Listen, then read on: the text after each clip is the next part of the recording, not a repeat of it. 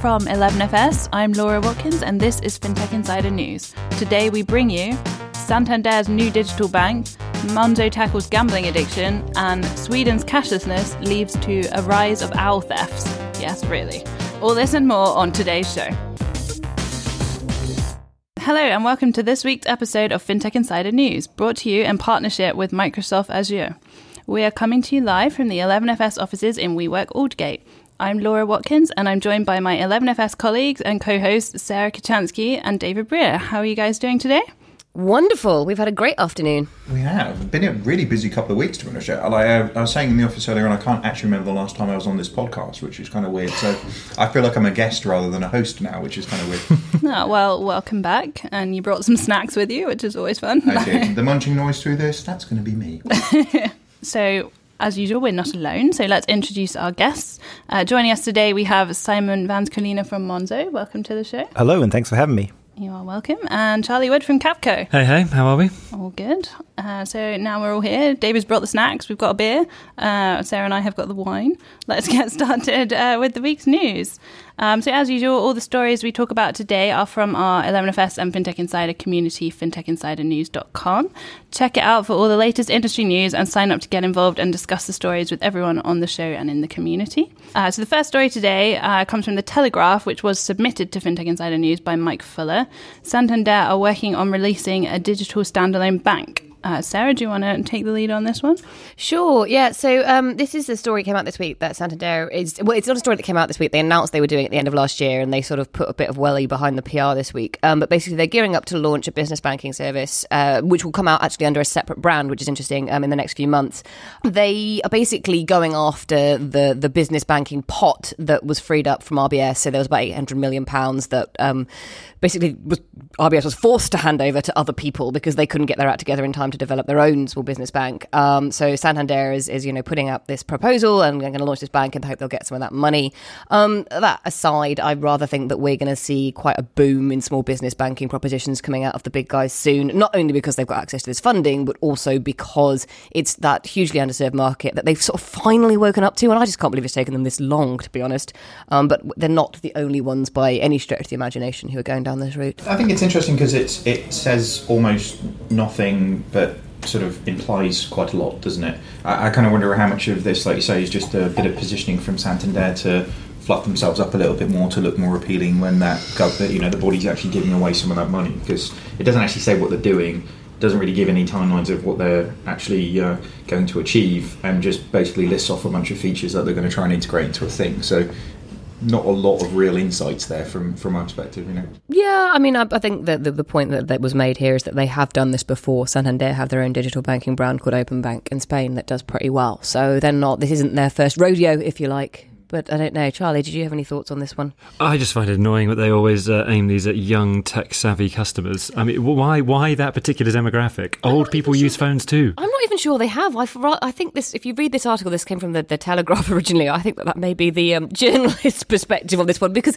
I, it also says that maybe they're trying to compete with Monzo, and I was like, I don't think Monzo are going after small businesses just yet. I mean, you know, Simon, that may be on your agenda, but I don't believe that's your current proposition. Putting you massively on the spot here, Simon. Uh, is Monzo? No, okay. I could, I honestly like. I, I don't think we've made a decision um, one way or the other. To be honest, um, it, it like they. I've read the rules about what you have to do to get some of this 883 million pounds, I guess. Um, you don't have to start a new bank under a different brand. You can just create new products and services under your existing brand. I don't know why uh, these big banks are all thinking that like the only way they're going to, to qualify for this money or, or win some of the pot is by creating new brands, I guess. Like why? Why is that? Well, so so I don't think that necessarily the requirement for gaining access to the funding is to in order to um, you need to create a new brand to actually get access to the money. But having worked in a big organisation before, the only way you actually get anything done is either through a level of acceptance that all have gone and done it and not asked for any of the permissions, or you get very senior sponsorship to actually allow you to do this the stuff. Um, you know, wholesale transformations are usually you know exercises in three, four, five years of your life. Whereas actually this type of thing, they need to be showing like real traction, real opportunity. And to be honest with you, when you start looking at the appointments that have been made into this board for the people who are going to be making the decisions about it, um, I don't think they're necessarily going to be the guys who are going to be you know detailed looking through architecture to say whether there's you know real stability in what they're actually trying to do. It's about showing a, a PowerPoint and some presentation and an announcement in a big thing like the Telegraph might buy you a lot of credibility when you're looking to buy because I think they're going to Santander are probably going to be going for one of the big pots, right? They're going to be up for the? 150 mil or the 50 mils maybe. Uh, yeah, I'd say the big one, uh, the 150 for these guys. Well, the article does try and point out that that's slightly controversial that they're even allowed to bid for it because they're so much bigger than the other people that are going for it. It was an interesting coincidence that the cap was very close to what the cap, what um, the you know the To qualify, yeah. yeah, Yeah. For that Santander's was, and uh, there's a number of different arguments swirling around of why that would be. But uh, but personally, I think you know we should play a game of who's going to get what pot at some point because that's going to be really interesting. Are interesting. you running yeah. a sweepstake? But the goal was to create competition, right? To create a space race, and space races are cool. So you know, let's have a space race. Yeah, I, I have no problem with the launching with them all launching new services, whether they're under you know new brands or not. I mean, if all the products end up looking the same, well, at least there are more products out there. I mean, this is an interesting one because it's not like it's not like retail banking where there are hundreds of bank accounts that look the same and it's not difficult to get one. This is actually like a market that doesn't have access to this right now. So actually, even if there are five providers who produce something that is uh, vaguely similar, that's not actually a bad thing in this particular market. I would say. I'm not sure necessarily the, the argument was uh, the this was actually set up to drive competition. If I'm honest with you, like uh, there- there's a bit of a retrofit of the argument there, but it's this is like cruel and unusual punishment for Williams and Glyn. Like this is Yeah, it's it's, it's humiliation, isn't it? It is a big humiliation. Remember, the RBS is 81, 71% taxpayer owned. So 71% of this pot of money is taxpayer money. So I still say it should be like Dragon's Den or The Voice or like if it is. You mean televised? Yeah, yeah. Like Okay. Oh, oh, can I be a judge? That would be brilliant. you've got to make this fun for people, like especially given the you know the ownership situation type thing. Then uh, you know we could we could really sort of sell tickets. You know. Do you want a swivel chair and a big red button? got it, got it, got it. Like SMB Banking Live. No, snappier. We need to get snappier. Well, you know my, my purpose of at some point interviewing will.i.am. So like you know, given he's done the voice, like definitely we can get him involved in that really easily. I reckon. So I've just got an image of a Big Brother house full of uh, bank execs now. Should we move on from that image? I just hope um, the taxpayer gets their money's worth, gets value for money for 800 million, um, 800 million pounds, because that's a lot of teachers and nurses, you know. it is. Um, and like, if it genuinely drives competition and that results in better banking services for small businesses, and that results in a growth of the UK economy at a time when we really, really need it, then we'll have got our money's worth. But if it turns out to be a handout to giant banks, then we won't. Agree.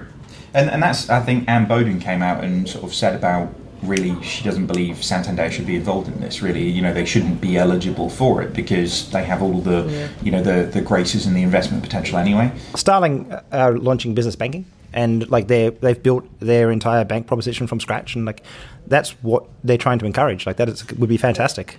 I mean, you wouldn't. I mean, you wouldn't expect Anne Boden to say anything else, having gone through all that graft herself. And you're right; they've got that. You know, they're in beta, even aren't they, for some of their um, their what's it called, sole trader type proposition. They have business bank accounts now, I believe. yeah. Yeah. So yeah, I mean, I, I wouldn't expect anything less of Anne. Um, Shall we move on? Uh, the next story is about HSBC's Connected Money app. A story in Reuters that said it was downloaded 13,000 times in one day. This is a, a new app where users can see their accounts with a, a range of providers, um, which was apparently downloaded 13,000 times in one day, which is a number that all of these press uh, reports keep touting. So I guess we're meant to be impressed by that number. Anyone got any strong thoughts on this one? I mean, it's it's it's kind of it's the first, isn't it? It's the first open banking proposition that. Uh, well, that's not true. It's the first one, yeah, first by a big bank that people have got their sticky mitts on and are starting to play with. And I think I, if I was one of the other big banks, I would be leaning back and going, right, kids, let's see how this goes. What can we learn from this? I mean, thirteen thousand people, if they actually use it and interact from it, then everybody can learn an awful lot from from how good that product is. We looked at making Monzo a consumer of the open banking APIs did quite a lot of in depth um, analysis on, on the value that it offered to consumers. And at the time, we thought it, there was pretty compelling reasons to do it for the banks. They get access to so much more data. They get they're more confidence that the customer uh, is genuinely who they say they are because they have you know evidence from another bank as well. Um, they can use it to target products more accurately, even if you know they don't have the full history on their own account. They can get it from another current account. Um, but we couldn't really sell the idea that there was enough benefit for the customer. Like, do you really need an app to, to show you all of the balances across all of the banks? And even though people generally are multi banked these days, like Like Oh, yeah. everybody has multiple bank accounts at multiple places. Like just being able to show, just Laura's being able the to see, that proves the rule. just being able to see your balance at multiple banks wasn't a big enough sell for us. You know, It's what you can do. I mean, you're absolutely right, and I think this is the interesting thing here as well. Is that when I say you know HSBC is the first bank, obviously Yolt's out there and they're doing they're doing pretty well. yeah, Um, Yolt are on Monzo, and yeah. I've talked to I talk to them all the time, and like, I really love what Yolt's doing.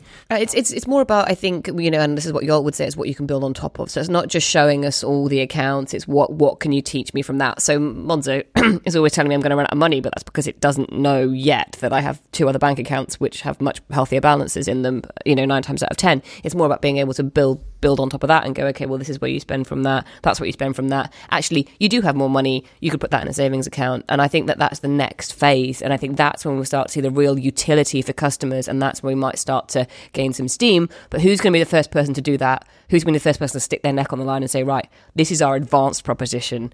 Off you go, kids. Well, so this is the this is the open banking use case that was talked about for like four years, and, it, and it, this is you know this is sort of ground zero for for moving this stuff forward to a certain degree. I, I agree with you. It's like it's all of the insights you can actually offer at that point, and I, and I guess the you know we're staring into an industry that's got in trouble for. Um, mis-selling a lot through inability to actually understand the full view of what somebody's financial services life actually is. Mm-hmm. So if you know magically through screen scraping slash APIs you can be in a situation where you can give real advice across everything that you can do, then that sounds smart. Particularly for an organisation like HSBC because you know while the the context of you know British banking life is uh, you know relatively straightforward, you know if you go to Hong Kong, people generally have like ten credit cards at a time. So uh, like no joke, that's like an average. So you know being in a situation where you can really consolidate those things across it, or know which card to be using when in what circumstances, then you know for a company like HSBC, this makes a great deal of sense. But really, I think this is definitely only the beginning. The bit that I like about this, and I'm sure Simon you'll like this as well. This is the second story in a row where Monzo's being almost you like you, you guys are turning into the boogeyman. It's like the turning up of the heat under these people that they have to do a thing.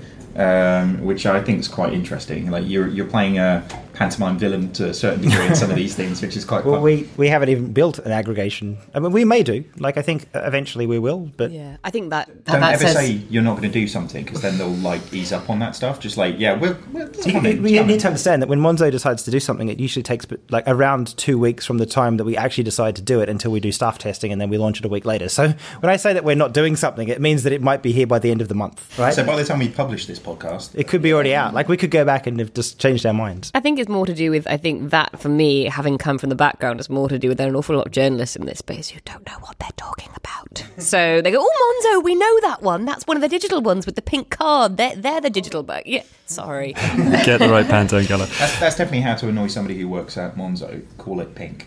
I did. I, that was al- that was almost in fact deliberate because usually it's me going hot coral. So yeah, sorry. We can edit that bit out if you like. Sorry, uh, Charlie. You probably had a salient point to make. Absolutely none whatsoever. But the account aggregation use case, oh, could there be a more boring use case? It's not even open banking. We've been doing account aggregation for years. Screen scraping has been around for, for decades. I was using account aggregation like 10 years ago. There weren't many accounts to aggregate, to be fair, but still, it's very easy to do with screen scraping. That's not what open banking is about. So the fact that people always try and tout account aggregation as open banking, I'm just like, that misses the point. It completely misses the point. So on that positive note, I mean, also, uh, I'm thirsty. So. okay. So to find out more about HSBC's uh, Connected Money app and many others like it, uh, you can watch end-to-end user journeys in our competitor Insights video platform called 11FS Pulse, uh, affectionately known as the Netflix of fintech. To check it out or to get more information or request a demo, go to 11fspulse.com or email pulse at 11fs.com. And our next story um, concerns Robinhood. Um, so Robinhood hits a bullseye, uh, submitted to FinTech Insider News by Emily J. Nicol. This story from FinTech Times. Robinhood scores uh, 363 million in their Series D fundraising. Uh, so this was funding led by DST Global, uh, which apparently includes new investors ICONIQ, Capital G, Sequoia Capital, and KPCB. Um, Does this mean anything to anyone? Because I'm just reading words. yeah, yeah. So, so DST Global are our old buddies. They're the ones who led the um, the uh, the most recent uh, WoW funding round into Revolut. So, um, the thing here is that Robinhood have raised, I mean, 363 million in one round is like wow. And then you talk about their valuation, which is now 5.6 billion dollars. Pentacorn.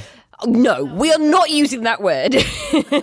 um, but yeah, the point is, DST Global are, are they are a very successful investment investment company and, and, and you know this is their second huge round. I mean um, robinhood have got a great idea now. I mean there was also an article about uh, doing the rounds last week which is that 75 investors turned robinhood down for their first even like seed funding. And you know now look at them. So i guess there's quite a lot of are any of these investors part of that 75? I don't know. I would love to That would know. be interesting. See if they've come back. Yeah, actually, now we've changed our minds. Um, I mean, the interesting thing for me here is the size of this valuation, the amount of money they've raised. And I said the same thing. You know, if you'd like to go and read more of my thoughts on uh, excessive, some, some, well, what some people consider to be excessive valuations, you can go to my blog um, on the 11FS blog site. But do you starters want that big valuation? Do you really want to be valued at 5.6 billion in a private funding round? Is that is that actually helpful, or is that actually like, oh god, now what have we got to live up to? I'd do if I'm about to sell it. But who are you going to sell it to for 5.6 billion? The Chinese. Interesting. I, yeah, possibly because DST Global are based in Hong Kong. There we go. Hmm, Poirot at work here. But it's a, it's an interesting one that they are essentially nutmeg in the US. Oh no, because they're it's you can just buy your own stocks and shares. It's like play your own game. Yeah, so it's ETFs plus stocks and shares plus cryptocurrencies. But you do it yourself. You don't hand your money over to them and let them do it. It's like more like Hargreaves Lansdown. It's more like because because in the US it's much more common for everybody to sit down on a Saturday night and go right. Which stocks and shares am I going to buy today? I think You they're know. trying to be more like Vanguard. Actually, I think what they're trying to do is there. I mean, most people use E Trade and Charles Schwab and you know your classic um, brokers, but those charge a commission, right? So then um, Robinhood comes along and like you don't have all of the technical analysis tools, but you can go to your E Trade account and see your Bollinger Bands and your EMA and everything else and make your decisions. But then you just pull out your phone and use Robinhood. So they're basically they're not trying to build a full platform on a mobile phone. They're just providing a very uh, low cost way of, of investing. Um, so they're going to be very disruptive, I think, and they're going to. I believe that they've stepped back from this idea of um, payment for order flow. So they were going to basically um, sell the information about what trades you're about to make, and then you know front run that a little bit. They But- did do that when they started. That was in fact their business model. but now I think they're going to they're going to offer margin trading and, and weekend trading. So and, and of- moving into premium products as well. So they have like a gold offering and a platinum offering, and and it could it could really change the way people invest. Like once people are able to trade on the weekend, and if they get a large enough market that it, like all shares are liquid on Robinhood over Saturday and Sunday, then suddenly they'll have created an entirely new market. And So, what is their revenue model here? So, uh, historically, when they first started, they did exactly what Simon just described, as far as I understand it. So, this is when, over at, when I was over at Business Insider, somebody did a little bit of um, investigative journalism into this, and they basically said, "Yeah, but everybody else. It's true that everybody else does do that. Like they anonymize the data and it is sold. And as far as I know, that's what they did um, when they first." Started to be able to offer free trading. And then they moved into this model. The next thing was to offer this like these tiered so you pay a, t- a monthly fee for xyz and you can do more trading and you can do it at different times and you can get more access to things. Um, and then as so I, I think they're building out their model as they go. It's an interesting one because I think, as Simon says, they, they have the potential to be quite revolutionary, but there's a culture thing here as well. So, as I was saying, like in the US, it's quite common to go home and sit down and play with your portfolio. In the, insofar as like, literally, they will they publish these stats like the most commonly traded um, stocks and shares by millennials this week were Google, Facebook, and Goldman Sachs. I don't know many people across Europe who do that. Like it's not it's not as common. And I would say that whilst they have a huge market in the US and potentially, David, you're absolutely right in China. I don't know how that's going to filter in to. I think they brought stock trading to a whole new generation of people who didn't think they were wealthy enough to do it before. So now it's people, you know, people who are millennials. They've got a bit of money free. They're like they want to have a punt. They want to own some Tesla shares. You know, how are they going to do it? They're going to do it through Robinhood. It is interesting. It's interesting I've been on their waiting list for three years. I'm just annoyed that they haven't launched in the UK. Yeah, but I mean, I think I, I would say that you're you're you are their target market, but how big that market is in the UK and across Europe would be really interesting to me. I'm not saying that isn't there. I'm just saying that I would be really interested to see what that market is. Do you know another thing? I think that because of a lot of people got into cryptocurrency trading, a lot of people have a lot more experience. Like in my circle of friends, at least, a lot of people have a lot more experience now with like tech, technical analysis than they did 12 months ago. That's true. Um, there's probably, and it is a fun game. To be fair, you can lose a lot of money very quickly, but it's like yeah, I was going to say, for a man who's about to talk about gambling in a few stories' time, it is very Literally the next We'd like to say this is not financial advice. Please don't yeah, gamble with money you can't afford to lose. And that, you know, margin trading, you can lose it even faster. Do, do they publish like return on investment for users? Like how successful are Robinhood users at investing? Presumably that's anonymized data they don't share. um, I don't know about that. I don't know. 'cause- Always been quite suspicious of. so, so what, what? I mean, more of what we were talking about. Uh, it, well, it was so, so it might be a fun game, but but literally probably a bad game. Well, I mean, I thought the general ethos was follow indexed funds, and you'll probably do better than the market ninety percent of the time. But this is this is where I start to like things like eToro though, where actually you can start to delve down and follow individuals who are doing interesting things and specifically see what they're doing and you know if like. but that's like automate it. gossip. Yeah, well, it's, it's not gossip. It's like they've got hard facts there that you can go. You know more about this because you've been successful there. Go, hmm. you know, have a hundred dollars and see what happens. You know, like I, I do like that. I like the social part of it because I think anybody can go. I like Tesla or like Apple or whatever. But actually, if people are gonna, you know, invest a lot more time in it, it's I always talk about it like the um, fantasy football league. Like I'll be really up for it like three weeks before the season. Like three weeks into the season, I'm not paying any attention in any way, shape, or form. So that point where I should have sold that guy, I never do. Similar with stocks, put it that way. So like if somebody else can manage that type of thing for me, uh, uh, but with a you know a, a less intensive fee around it, who is way smarter than I am, which is pretty much anybody else, that would be good for me.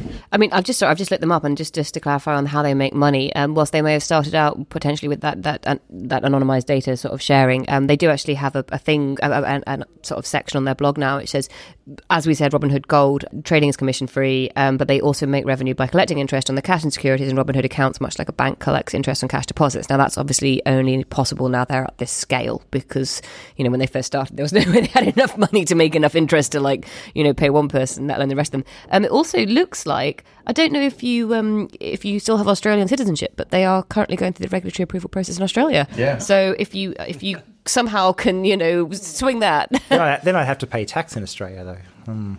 Pros Anyway. and cons, isn't it? Really? Okay, so moving on and sort of continuing with the, the gambling theme, um, the next story concerns Monzo tackling gambling addiction.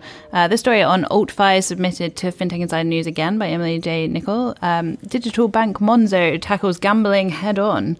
Uh, that's quite the headline, and I feel like there's only one person I can throw to for this. So, So I, I didn't know about this because, as I said, I was in Australia and I came back and uh, it was built as a. We have Monzo time, which is um, it's a fairly regular thing where engineers can stop and just work on something that they're passionate about. And uh, my friend James built it uh, or started the process. He built it with a bunch of other people, and James is like literally one of the most compassionate people I've ever met.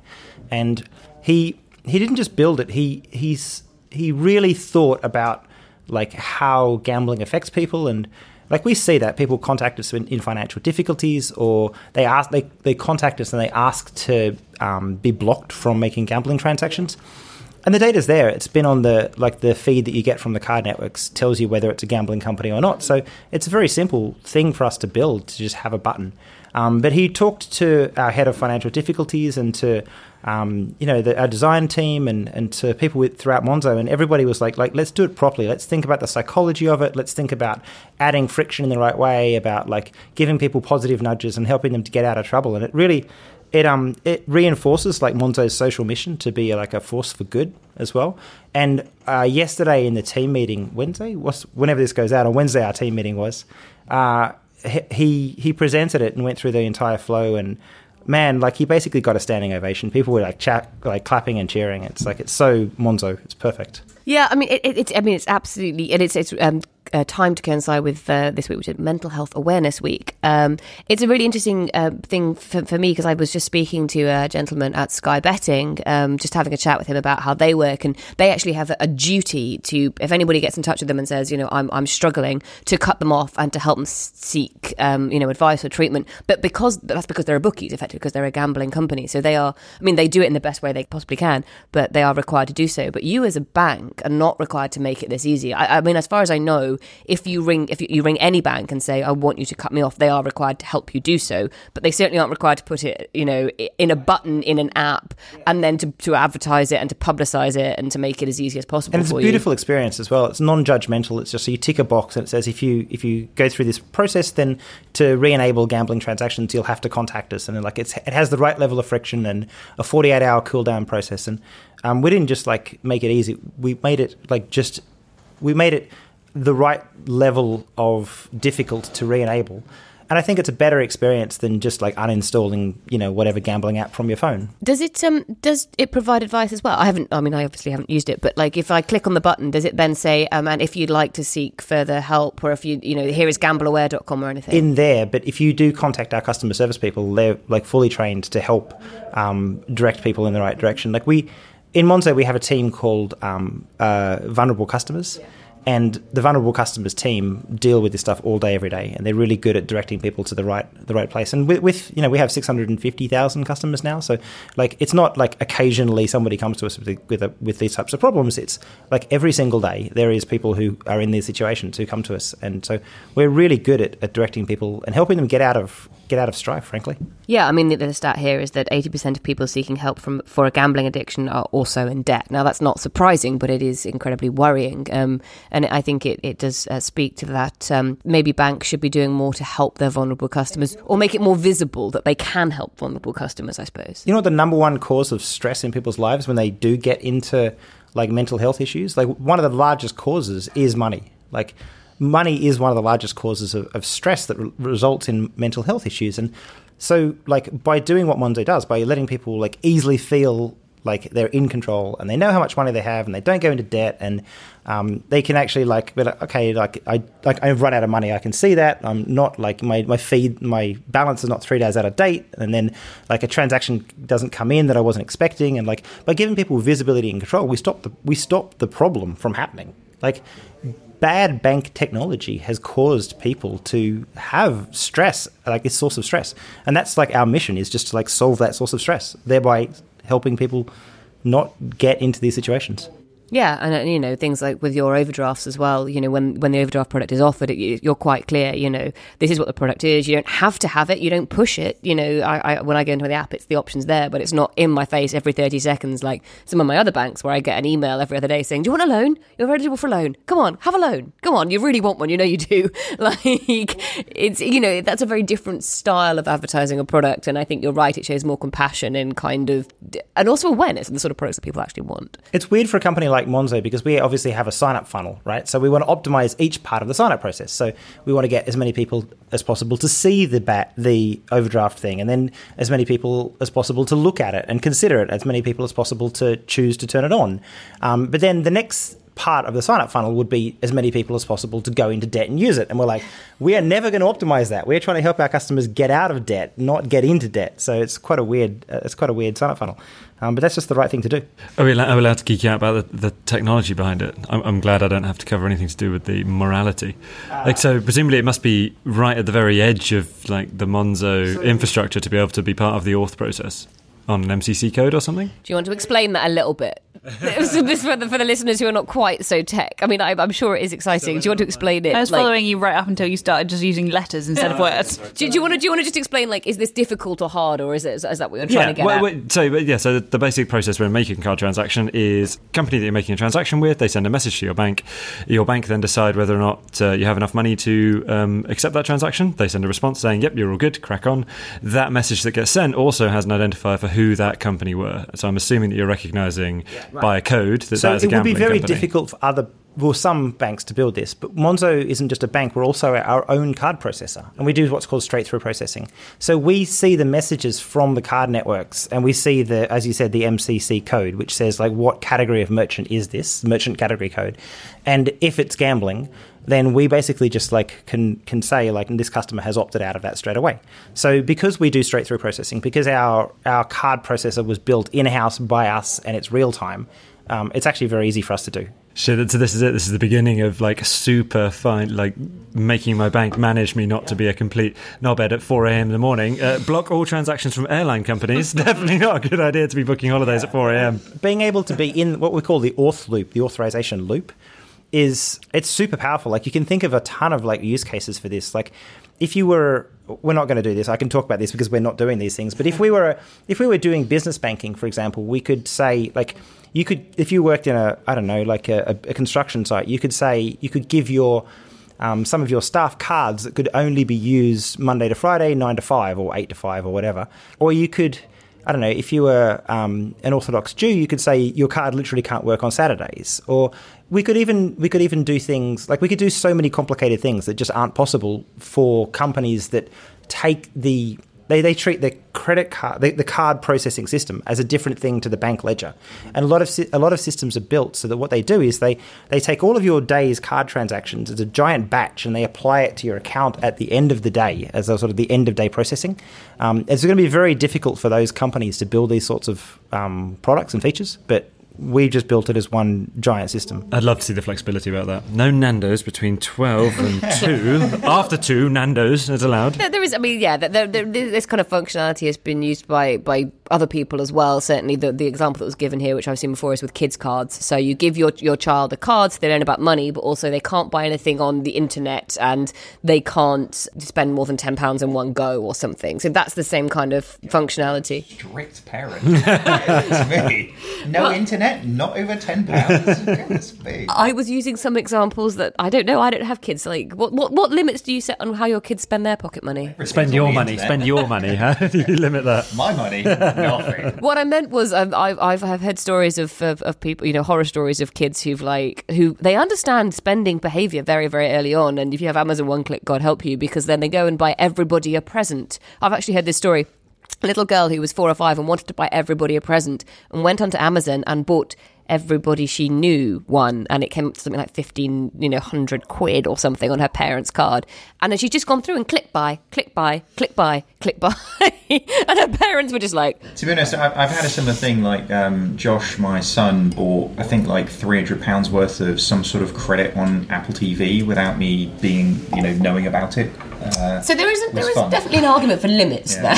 thank, thank, goodness Apple sort of uh, you know return to that reasonably swiftly. But uh, but yeah, the parental controls are on there now, which is good. I think now that we have a gambling block, I, would like it so that you could block anything. I'd like to like block myself from buying tech gadgets sometimes. You know, like because I'm on a strict budget. We're going on holiday. No pret. No, you know.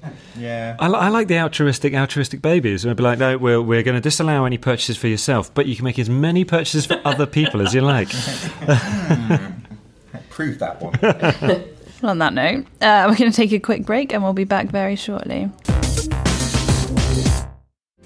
We wanted to let you know that if you love this show, how about seeing it live? We're going to be at Money 2020 Europe in Amsterdam this June, and we're bringing FinTech Insider live with us. We'll be bringing the podcast to the main stage right before the drinks reception, and you can be there. Sign up for tickets now. Go to europe.money2020.com forward slash register and use discount code 1811FS. That's 1811FS to get 200 euros off the ticket price. Welcome back. As a reminder, FinTech Insider is brought to you by 11FS. We build fully digital products and services for clients big and small. If you want to reach out to us, you can find us at 11fs.com, connect on Twitter at 11fs team, or drop us an email hello at 11fs.com. Now on with the show. Um, the next story uh, is about um, it's from Finextra, sorry, uh, an Irish bank caught in a social media spying storm, and I am reliably informed that Sarah is about to rant on this. so uh, let's start you off. All right, guys, where's the timer? I've got 10 minutes. Um, so the, the story originally came from the um, Irish Independent, uh, and it's about the fact that the that Allied Irish Bank, which is one of Ireland's biggest bank, um, has been, and the story said I'm very clear that this is like what the story said. Accused of spying on its customers after it emerged that it monitors mortgage holders' social media accounts. Um, and then it says, went on to say, mortgage applicants now have to sign a consent form allowing the bank to check their social media accounts. Mortgage brokers accused AIB of playing Big Brother with their social media information. Um, well, that's all absolute nonsense, pretty much. Um, first of all, Allied Irish Bank did put on its mortgage application forms, we may monitor social media accounts. But what they meant was, um, and they have since clarified, was that they only actually monitor social media data that's used by the bank is when a customer actually contacts them at AIB Group. So if you tweet AIB Group or if you post on AIB Group's Facebook page, then they will monitor that. Now that is absolutely no worse than and you ringing a call centre and them saying this call may be recorded for training purposes. It's the same thing. So first of all, they actually bothered to tell you they were doing it, and second of all, they were only doing it in a capacity that is exactly the same as any other kind of monitoring of their interaction.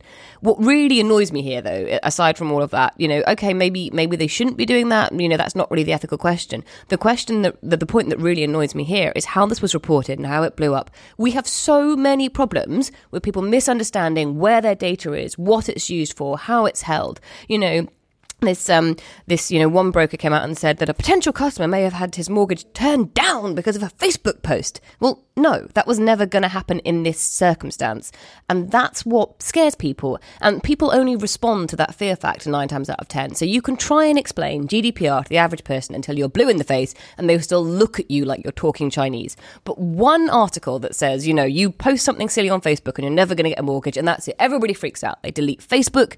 They, you know, don't bother to tweet anymore. They start ranting on social media about these companies. And it is just so, so unhelpful. Like we as an industry have have a huge problem educating people with how we use their data, how we store it, what we're going to do with it. And nine times out of 10, we are responsible with it. But you just takes one article like this, and all of that is blown out of the water, and nobody's even listening anymore. And that's my rant. Anybody else? I don't see what the big deal is, really. Yeah, in the old days, you, you if you wanted a mortgage, you would put your best suit on and you'd go to the bank manager, and the bank manager would probably know you and know what you did, and like know that you got into trouble as a kid, and like banks used to know their customer properly, and they still have a responsibility to know their customer.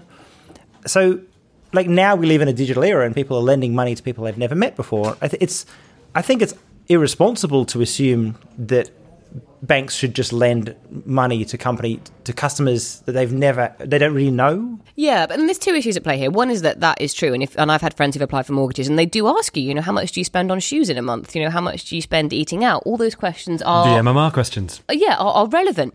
But i think that that is one issue and i think how you go about doing that in a digital era is is quite complex. But that's not the the, the other point here was like how it's presented how a, a glossary will be provided for everything that charlie wood says as part of this podcast.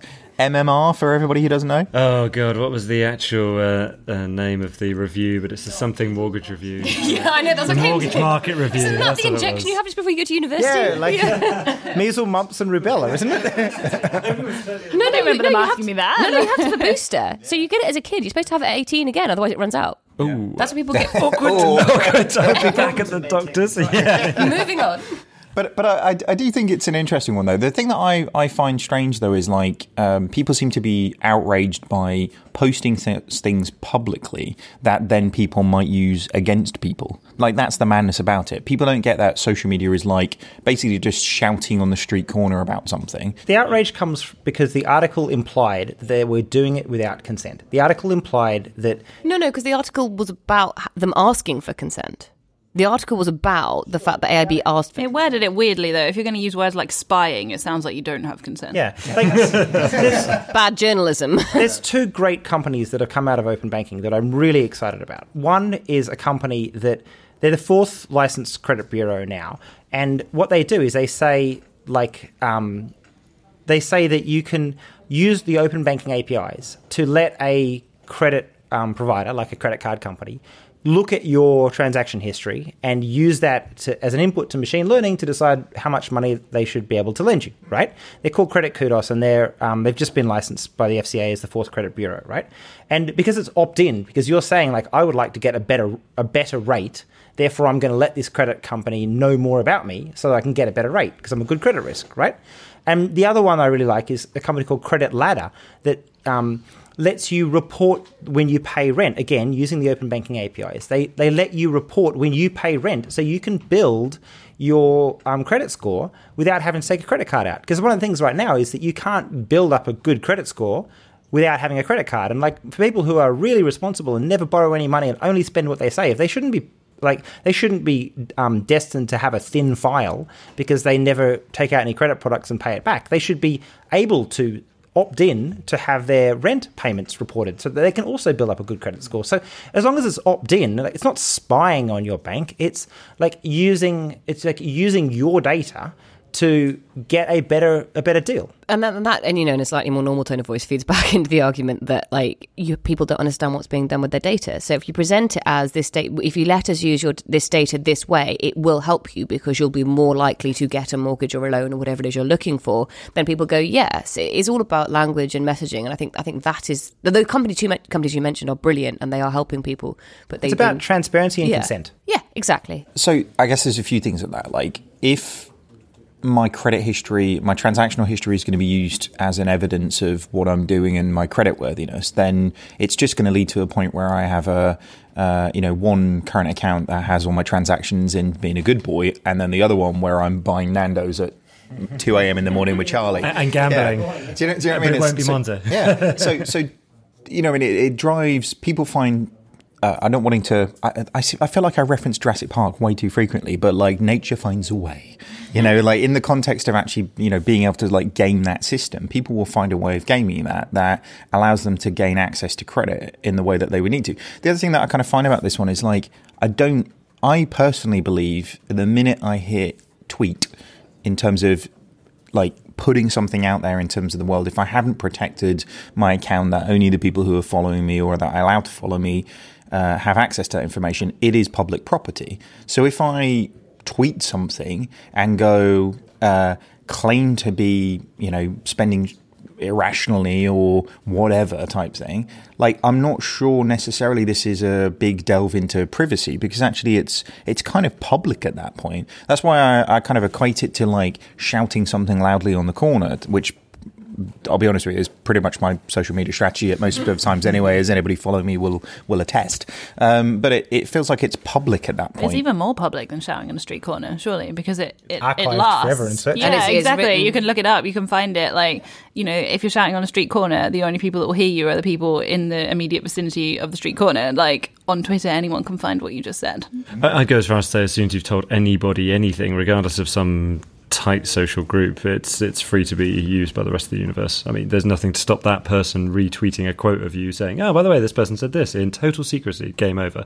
As soon as it leaves your mind or whatever it is that you decide is your kind of sphere of safety, whether it be an online platform where you're storing data securely, and that is not going to leave anywhere. As soon as you send it to anybody else, ping, it's totally available to anybody. Oh, Charlie, I, I like Very trust- meta. What I, tr- took from that is never tell Charlie anything. That's exactly it. Yeah. trusted you, dude. I have an almost. I have a complete. I have a forward policy on all my emails. He tweets everything you say. Great. So we're going to move on to our next story, which comes from the FinTech Times, which reports that Britain's first 100% born in the cloud bank celebrates Microsoft collaboration. And there are some very skeptical noises around me right now. Uh, for the record, uh, Monzo never had any infrastructure that wasn't in the cloud. We were definitely born on AWS.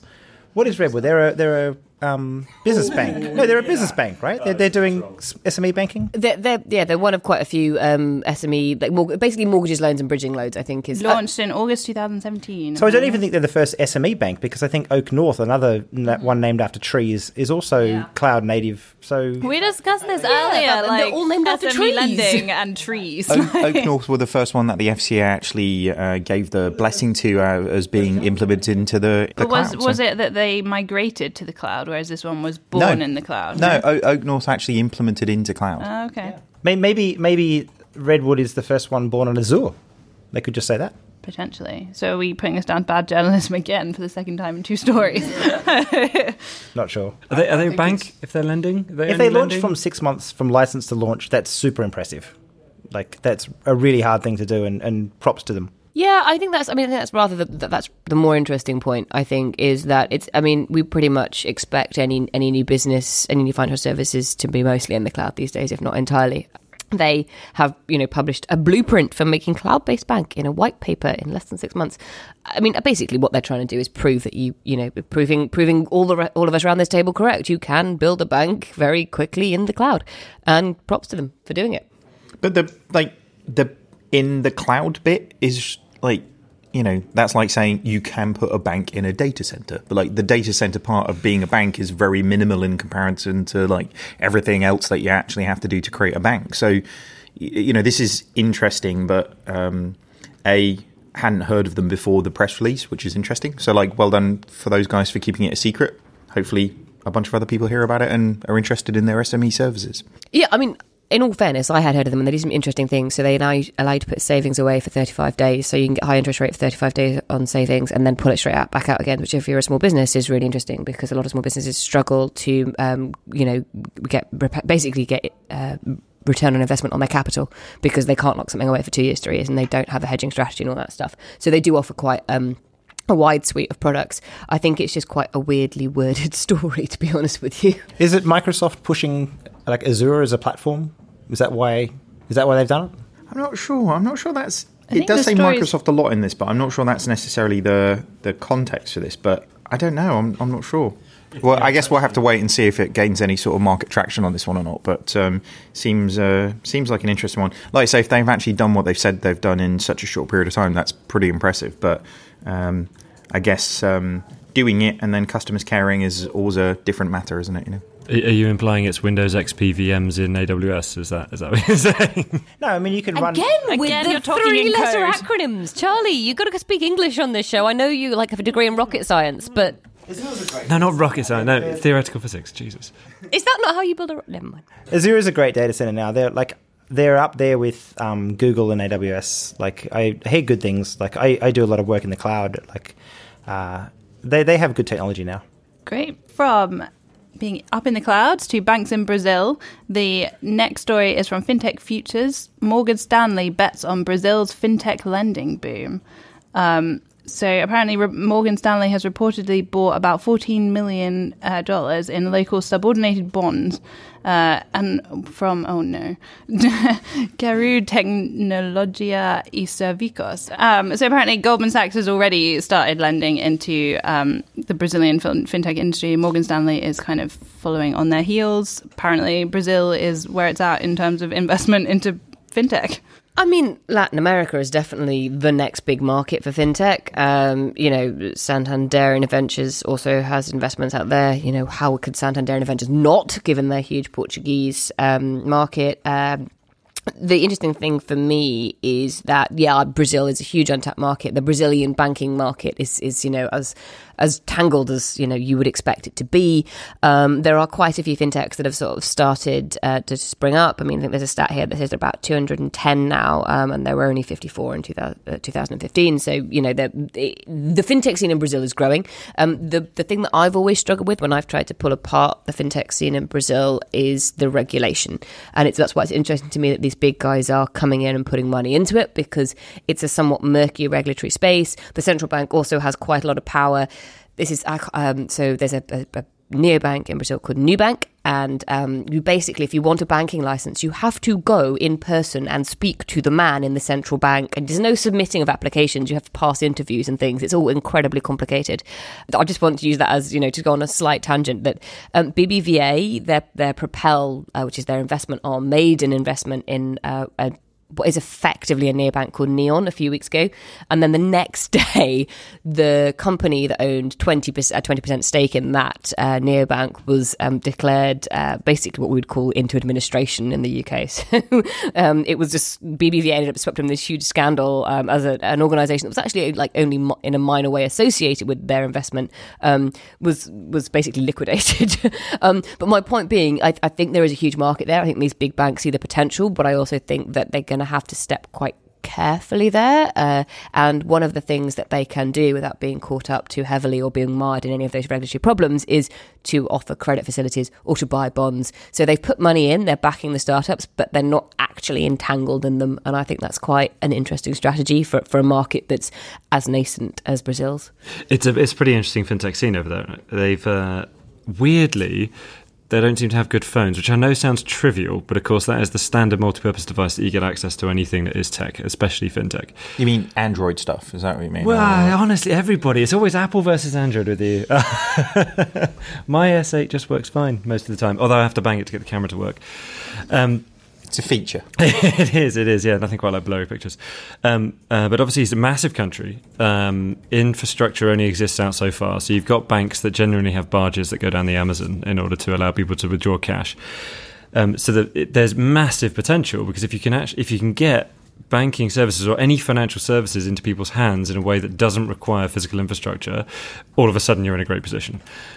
But it's really, really hard because you don't have the assumption of bucket loads of customer like capital sitting inside a phone that means you have easy access to these services. So sometimes you have to try and optimize for phones that you know haven't been popular in the in Europe, in fact, for decades. It was one of the uh, challenges we had with Nextbank is how do you make sure that it's possible to be able to download the app and work on a phone that can't handle more than something like two concurrent connections to the internet, which is mad. It suddenly you have to really optimize the way that you build a bank. So yeah, it's a, it's a very interesting scene, and it's one that's got loads of potential. And I think they've got some really interesting infrastructure challenges to overcome in order to make it like as easy to proliferate as it is in Europe, which makes it really interesting. but a huge opportunity because like like something like half the half the population don't have bank accounts at all yet. So you know, it's a big opportunity, but challenging. Yeah, yeah, exactly. And they're, and they're so far away. Like it's a massive country. You're suddenly like, well, these customers could be feasibly the other side of Brazil, which is you know, oh, it's just one country, but that's like the width of Europe. And all of a sudden you're like, oh god, like how the hell do you actually get services out there and back? It's a huge opportunity as well. Like infrastructure in Brazil is going to like take a quantum leap forward pretty soon. And like this sounds a bit out there, but Elon Musk is going to build a global internet based on near Earth satellites. Uh, and then That's literally like Silicon Valley season five. Like, uh, is it a decentralized network as well, by any chance? Weren't, weren't Facebook going to do it with Zeppelins? So I think this sounds more realistic. But if It's you're in a village definition in of out there, as you said. literally out there. If you're in a village in the middle of the Amazon, right, and you've got no internet access, no mobile phone, no no internet, right, but you potentially could be conducting business. You could be I don't know logging or fishing or growing coffee or something, right? And then suddenly, like in three years' time, there's a global internet that you can access that you just put a pizza box size antenna up and suddenly like you have the same level of internet access and mobile phone access as somebody living in the in the middle of London then yeah, suddenly all of those consumers become people that you could. They're going to need banking services. They're going to be wanting to connect to the internet. They're going to want to have access to the World Wide Web. They're going to want to like buy and sell like stocks on Robinhood. You know, like suddenly like a global like it's coming. Like a globally accessible internet that that empowers everybody is only a few years away now. Oh, So great. it's Cat- smart. Cat pitches for everybody, hey? Productivity of the globe grinding to a halt because It's- everybody's it's just watching YouTube. to, to try and be three. If you want to be three years ahead of the curve, like going to places that currently have terrible connectivity, terrible infrastructure, and terrible access, and like becoming the default brand and becoming like building a network effect there, trusting that like you know like better access to the internet, better access to services is coming. Like Android mobile phones are going to cost like less than twenty quid in a couple of years' time.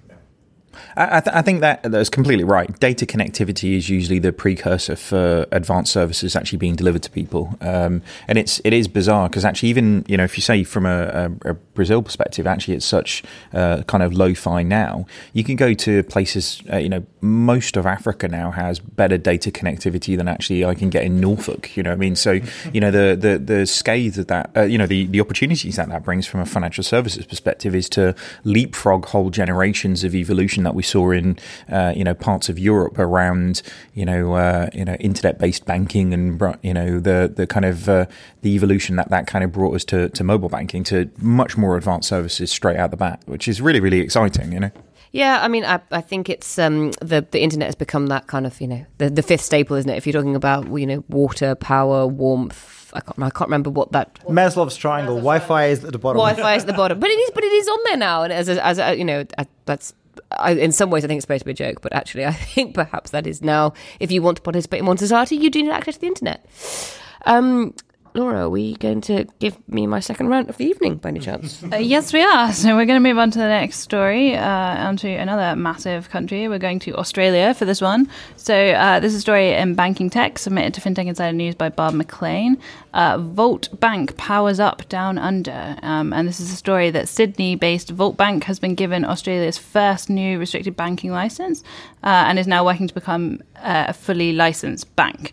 So alongside Xinja, who we've also previously had on the show, and Judo Is that how you say it? I know, yeah. I struggle with it every it? time. I've no idea. Oh right, okay. I just say ninja with an X. So Xinja and Judo Capital um, are preparing to take on the big four of ANZ. But I've been told that this is Sarah's part two rant. So, you know, I hope in your rant you can describe what a first new restricted banking license is. It's I either can. first or it's new, surely. Uh, well, so it's the first issuance of the new restricted banking license, which is um, a thing which the Australian government have basically pinched from the FCA. Um, so the, if you think basically this isn't actually going to be a full rant, the full rant, by the way, was last week. If you want to hear about me ranting about Australian banking, that that was last week. I won't do it again. Um, but if you think that the British banking industry is very uh, closed and uncompetitive, you want to look at Australia. Like they got that thing sewn up, and you know it's four banks, and they pretty much have every kind of financial product sewn up. There is very, very little competition over there. Um, the Australian is nodding at me, which is reassuring. Um, but the, um, the the the Australian regulators have been trying. There is debate as to how hard they've been trying, but they have been trying to introduce some competition. They do want to stimulate uh, a fintech industry, and they actually, I think, would quite like some of that Chinese money that David was suggesting earlier. Um, and then, in order to do that, they have to allow small companies to flourish. And one of the ways they're doing that is that they've created this new, what they've called a restricted banking license, which is very similar to the banking licenses that we have in the UK. So basically, I think it's um, they can only take up to two million in deposits uh, whilst they're trying to work things out. That's great. We had a fifty thousand pound deposit limit. Yeah, what was two? What's two million Aussie, Aussie dollars and pounds? About fifty thousand pounds. No. Yeah, I was going to say I don't know. The, I don't know the conversion. I think it, it feels like it's slightly higher. But anyway, they, they can have they have that. They get to, to take that in customer deposits, work with real customers, and kind of play with things and how they work. And that does feel like. As I'm sure Simon can attest, a good way to like get a bank off the ground. Um, th- you know, the thing we have to remember about Australia is it's a very big country, but there aren't actually that many people there. When you look Australia's at a the- third the size of Britain. Australia is a third. Oh, the population. The is- population. yeah, I was like, I was like, my geography is bad. Let's put it like Australia that. is significantly larger in, in the, area. country, the, the, the geography is bigger, the, the number of people is smaller. Um, yeah, exactly. So, um, so it, it for me, I think this is a really good development. Um, I would like to see more more people getting these licenses. I'd like to see more people getting out there and like playing with the tools and like you know, getting customers, uh, getting sorry.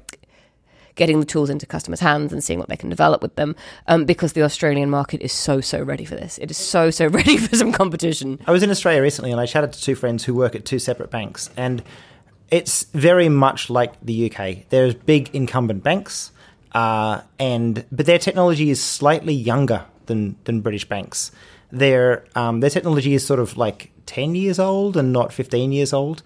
Oh, 15. Which banks are you talking about? That sounds very new. Uh, okay, yeah. I heard a rumor there's a bank in the UK that in their database still stores um, shillings, so they, they store their, their balance as pounds, shillings, and pence. You say that. You hear the story last week about the Australian bank who tried to get rid of data by putting it on the back of a truck, leaving the doors open, and then the tapes falling off in the bush. So- But but Australian banks have been uh, slightly more successful in replacing their core banking systems than than um, banks over here.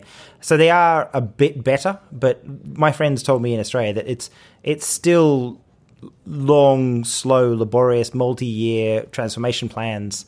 Um, Australian consumers are the same as British consumers. They want things to happen on their phone. They want to be instant. They want to be real time. Um, Australia just introduced a new payment scheme, like very similar to faster payments, but um, even a little bit better, I believe. Uh, so, like, it, it's very similar. Like, if you just think of like a, if you think of the Australian market as basically the British market, but one third this or one quarter the size, one third the size, uh, and like slightly more, like a slightly smaller differential between the challenger banks and the legacy banks. That's about it. Um, and it, and like Australians are definitely completely hungry for new options when it comes to banking. Like when I went out to Australia, I was visiting, hanging out with my cousins who are all about twenty five years old and they had all heard of Monzo. These are like kids who live in the cities in Australia had all heard of Monzo because their friends go on trips. Their friends do the the two years in London. They come back talking about Monzo. So, like, there is definitely like absolutely demand for um, challenger banks in Australia. I'm not sure they call them challenger banks, do they?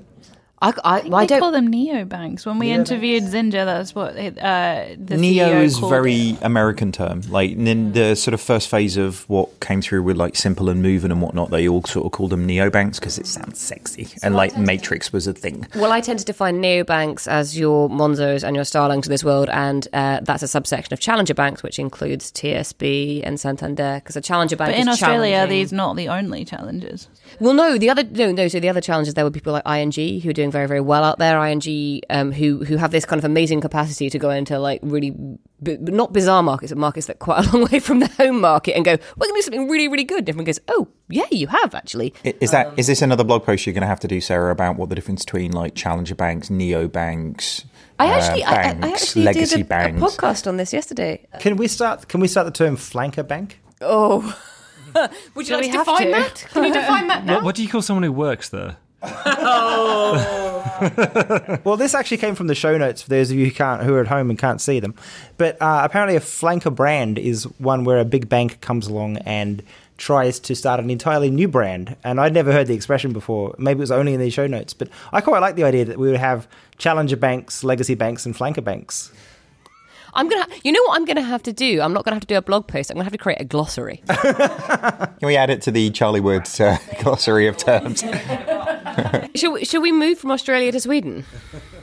Yes. So, our and finally story this evening uh, is Sweden's hunt for wild cash. This is a story from the Atlantic, which actually uh, Pete Townsend sent to us via Twitter. Uh, the headline is "The Owl Thieves of Sweden." Uh, bear with me; this does have a financial edge, I promise. Is this a long story? No, it took us a while to get there. but It's not that long. It's not that long. Basically, um, the move to cashlessness in Sweden has meant that people are less holding up banks and finding new ways to kind of get lucrative loot. uh, one of which um, is rare species of owl, apparently, which lends itself to the title. Um, They've gone from loot to hoot. Yes, thank you. Someone made an owl pun. Um, yes, so according to the story, as Sweden's supply of banknotes continues to dwindle, criminals have shown new enthusiasm for the endangered species black market, uh, previously cornered by reptile wranglers and orchid thieves. Uh, crimes involving protected species recently reached their highest level in a decade. Of which apparently really rare owls are, are the one. I, I, yeah, I, I think it's because Sweden has quite has more owls than orchids, possibly. I mean, uh, definitely more owls than reptiles. I would say. Um, the interesting point here is is the sensible point here is that um, moving towards an entirely cashless economy can cause problems. The the the fun point is like, hmm, are we going back to a, like a barter system? I'll give you an owl for a chicken. I'll give you one owl for twelve chickens. Oh, that's quite a lot, though. A single great grey owl apparently goes for one million krona, which is about one hundred twenty thousand dollars. So, like, that's a hell of a valuable chicken. All right, I want more chickens than that then. Well, to- to- and this this is exactly it, right? This is pushing towards the idea of value. When you start, cash is something that people ostensibly believe has value, and I, I still have massive qualms about that. But anyway, um, when that is just a piece of paper that's held in a box, it's obviously easy for me to like attack that and try and get that paper from box. But when you make that really, really hard to get because you put it in digital world, I suddenly look at other things that I just I perceive have value and say, hey, they're actually easier to get. So all of a sudden, things like animals and stuff, other stuff that I deem to have value, the grain, the corn, the chickens that you have in the thing, suddenly have value that is easier to get than it is to get the digitally locked currency, which is way too hard. And suddenly, it's going to make people think about it. Expect Swedish criminals have probably heard of cryptocurrency at this point. Yeah, but it's hard to steal. But they Th- choose This did all sound like an explanation of cryptocurrency, really. I'll be honest. Uh, if you just swa- if you swap out owls for Android phones with a private key and hundred grand worth of Monero, posted in a DHL bag to South America, that's probably closer to the truth. Well, Sorry, wait, am I wait, giving wait. away too much? Wait, wait, wait. Where are you keeping your private keys? I hope they're in uh, in in cold storage somewhere. I'm not going to tell you on a public podcast. I'm not going to tell you where I keep my Are private you keeping keys. them in the owlery? In the owlery, yeah. Avery, I think the word is. Okay. Not in Harry Potter.